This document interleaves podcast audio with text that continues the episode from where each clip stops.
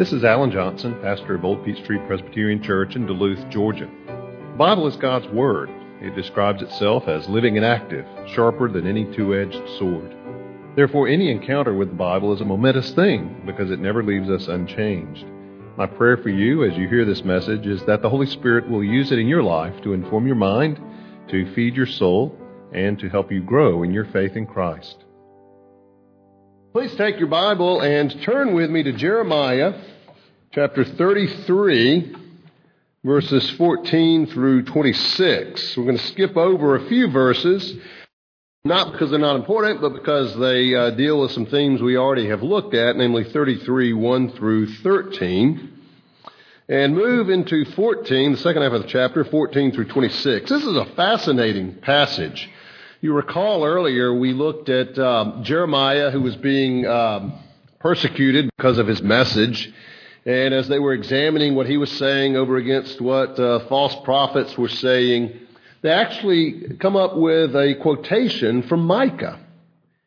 And it's always fascinating, especially in the Old Testament, when you see a consciousness in, in one part of the Bible of other parts of the Bible or other, other areas, other events, other teaching. Now, we're familiar with that in the New Testament because the New Testament frequently directly quotes or alludes to uh, passages, events uh, in, in, in the Old Testament.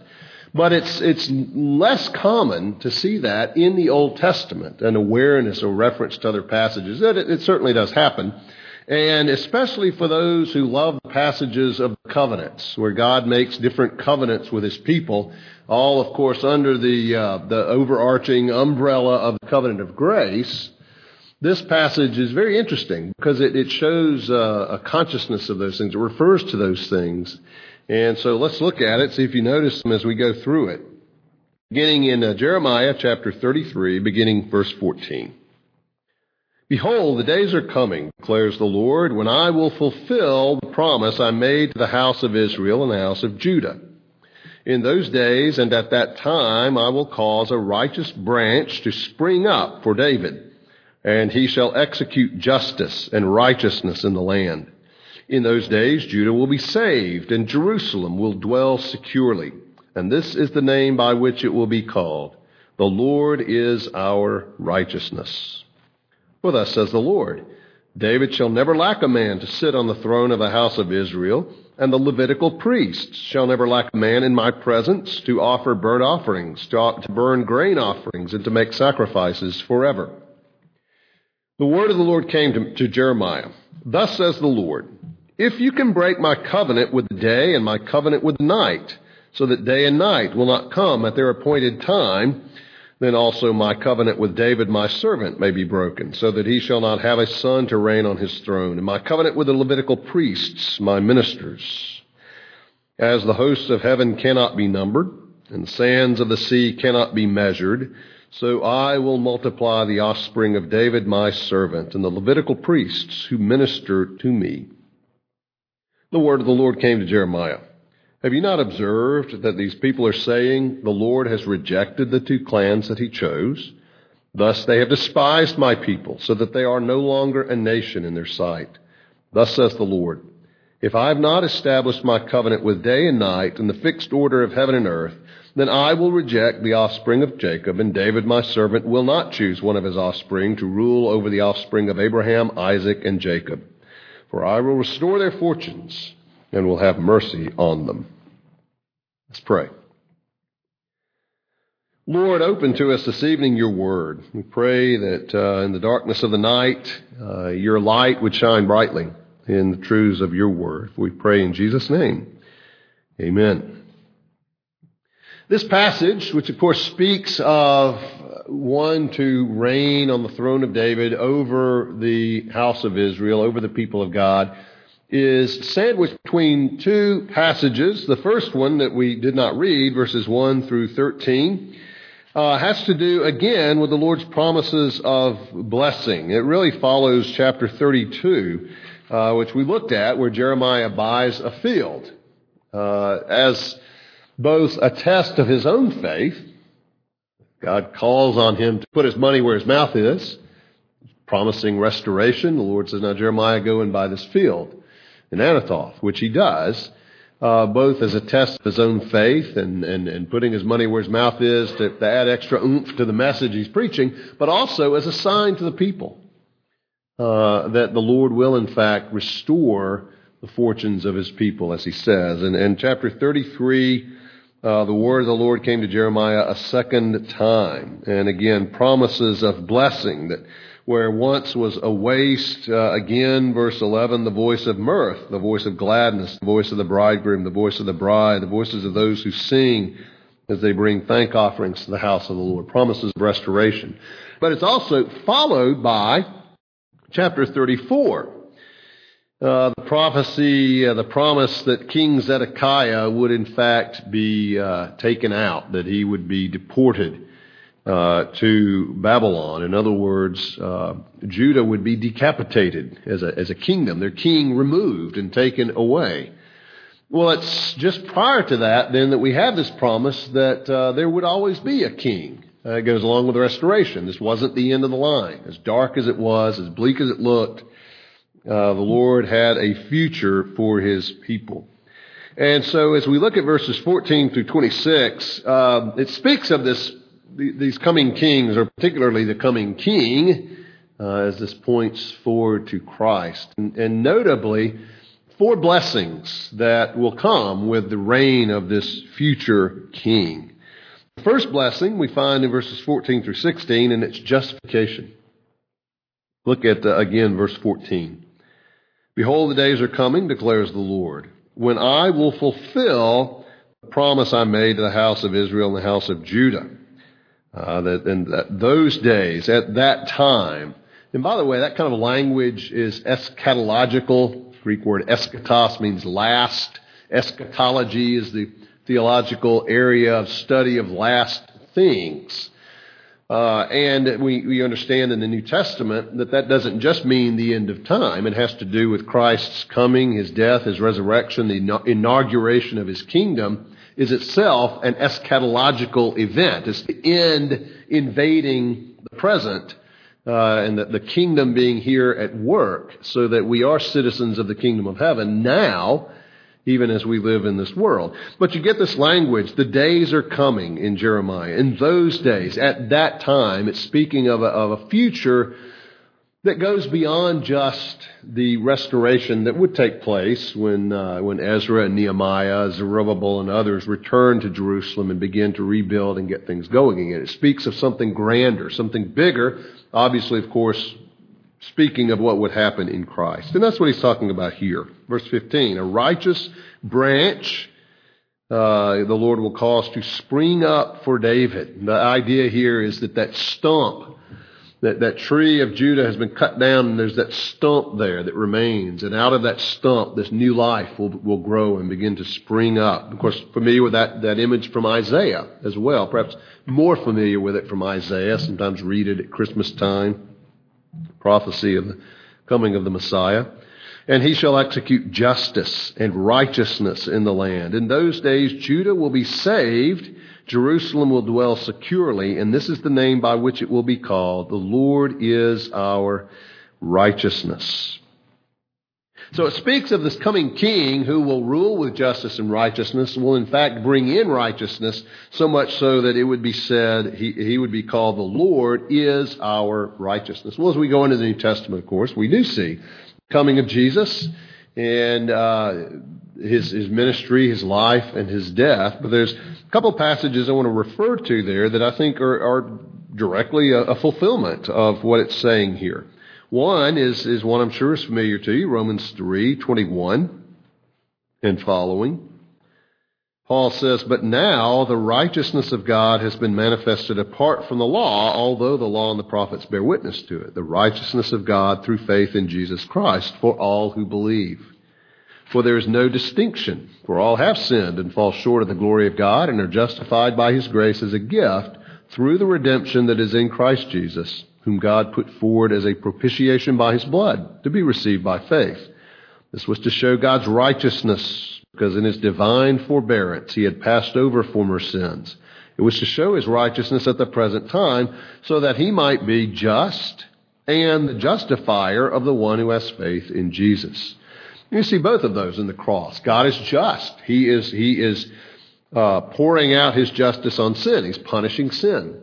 But he's also the justifier for those who believe in Jesus because it's in Jesus' death that we are atoned for. Our sins are paid for and uh, given his righteousness. So in the cross, God is both just and justifier. No justice is left slighted in our redemption.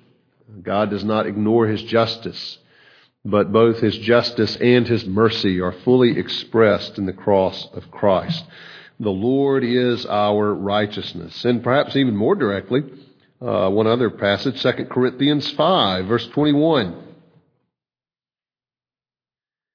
Again, familiar words, but, but thinking of them in the context of what Jeremiah is saying, we see that how they fulfill, how their connection to that. Paul says in chapter 5, verse 20, 2 Corinthians 5.20, Therefore, we are ambassadors for Christ, God making his appeal through us. We implore you on behalf of Christ, be reconciled to God.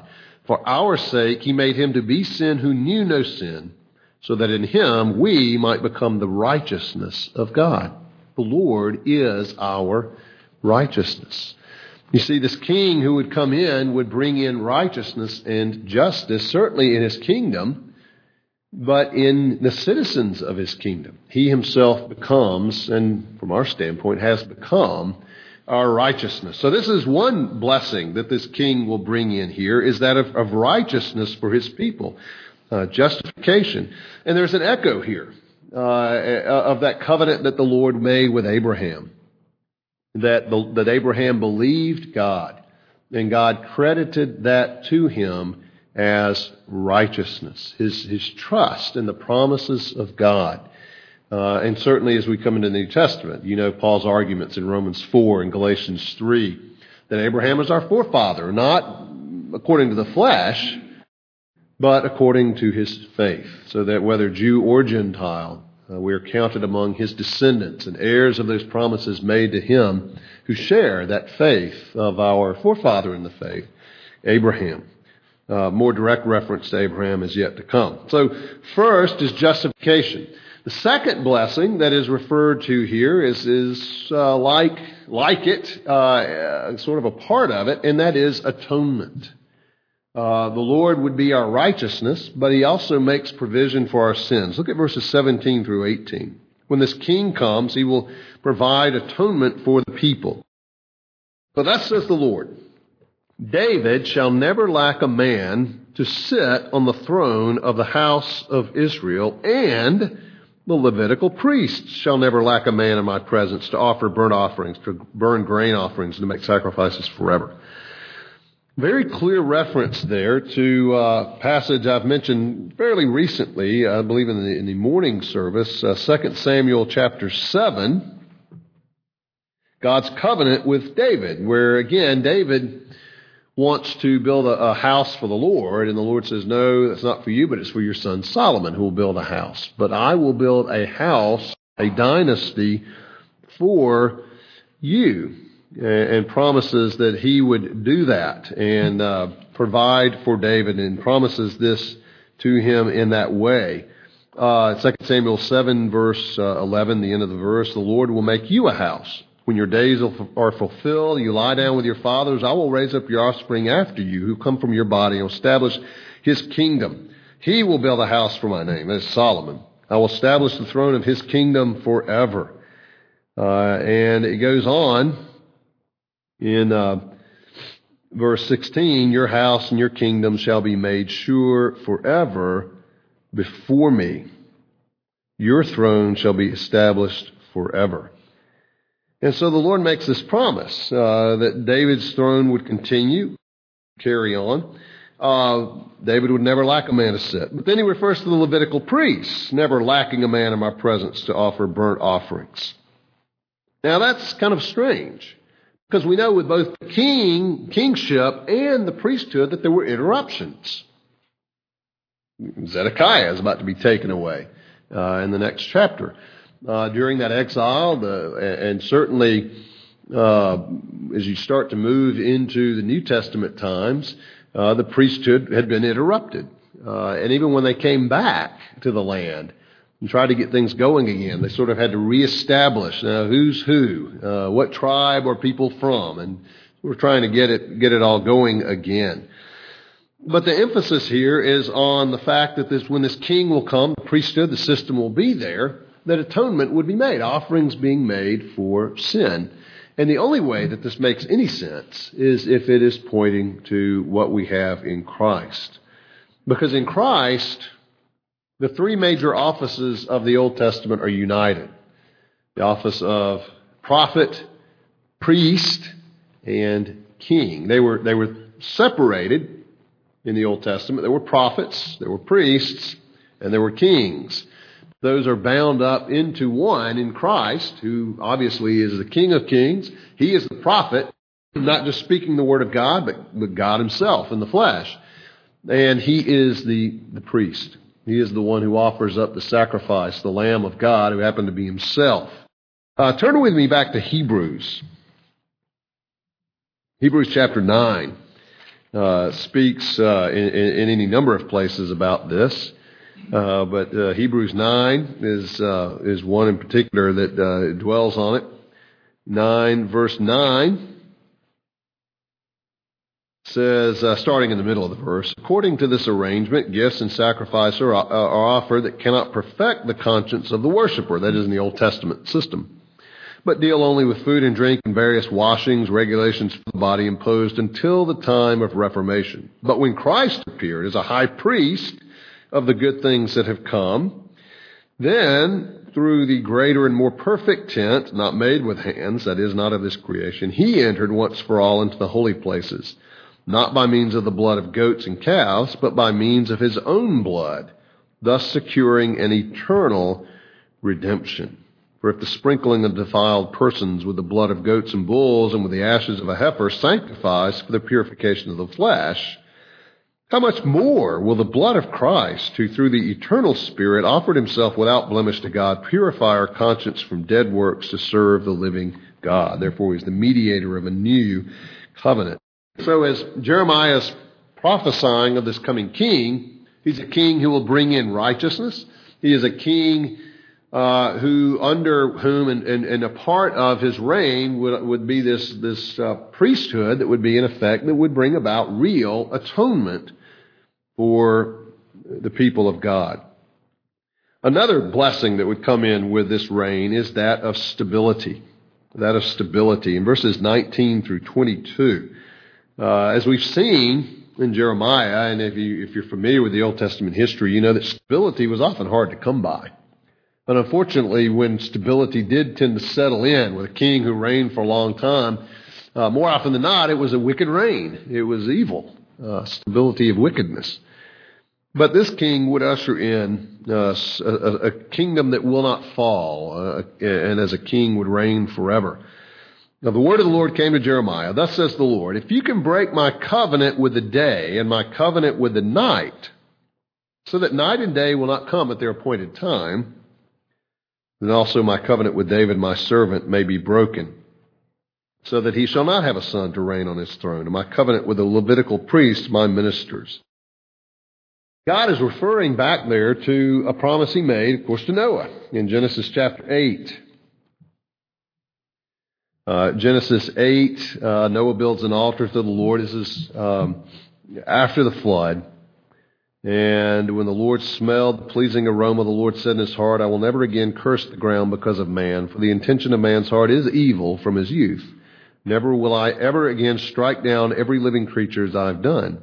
While the earth remains, seed time and harvest, cold and heat, summer and winter, day and night shall not cease. Regardless of how men think they're somehow going to disrupt that pattern uh, through carbon emissions or whatever it might be.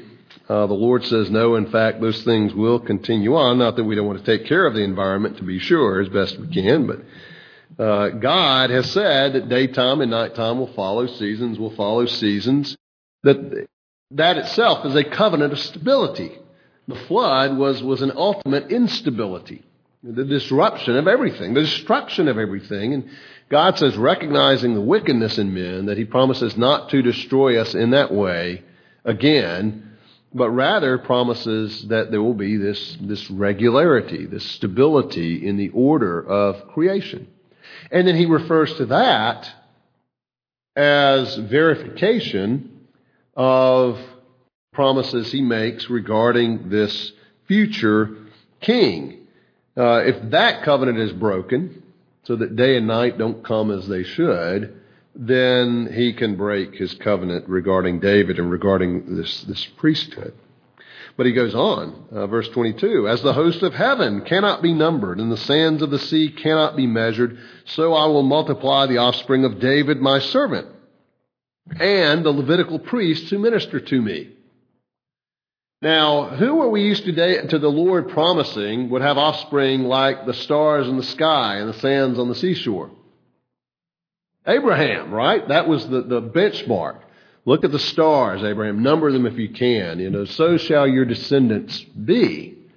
So a clear reference back to that. But here, he's referring not to Abraham, but to David and to the Levitical priests who minister to me. Now, again, we're getting back to how is this fulfilled?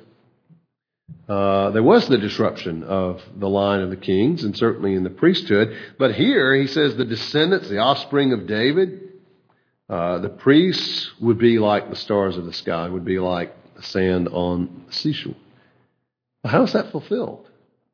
Well, as with Abraham, it is fulfilled in a spiritual sense, not so much in Abraham's physical descendants, although God certainly blessed and multiplied Abraham uh, against all odds, uh, you know, waiting, not able to have children so late in life, and God uh, finally blesses them with Isaac, and uh, through him growing into a great multitude uh, that Moses eventually leads out of Egypt.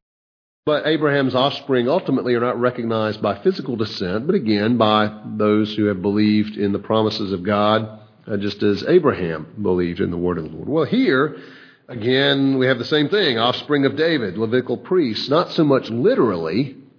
When, did, when, when were the Levitical priests ever like the stars of the sky or the sand on the seashore? Well, that too is fulfilled in the new covenant, in the people of God that we, the people of God, will reign with Christ, with Christ, and that we are uh, kingdom of priests. We're familiar with that. In fact, uh, we'll get to that not the not too distant future in uh, our study of First Peter. But you're familiar with that uh, passage in First Peter chapter two, verse nine, which says, "You are a chosen race, a royal priesthood, a holy nation, a people for His own possession." You see, we are the fulfillment of the priests being like the stars, being like the sand. Uh, because we, in Christ, have access to God. We come through the sacrifice of our high priest, but we are the ones who come and offer a sacrifice of praise to the Lord. We are a royal, there's the kingship element, priesthood. There's the Levitical element. And it's promised and fulfilled here.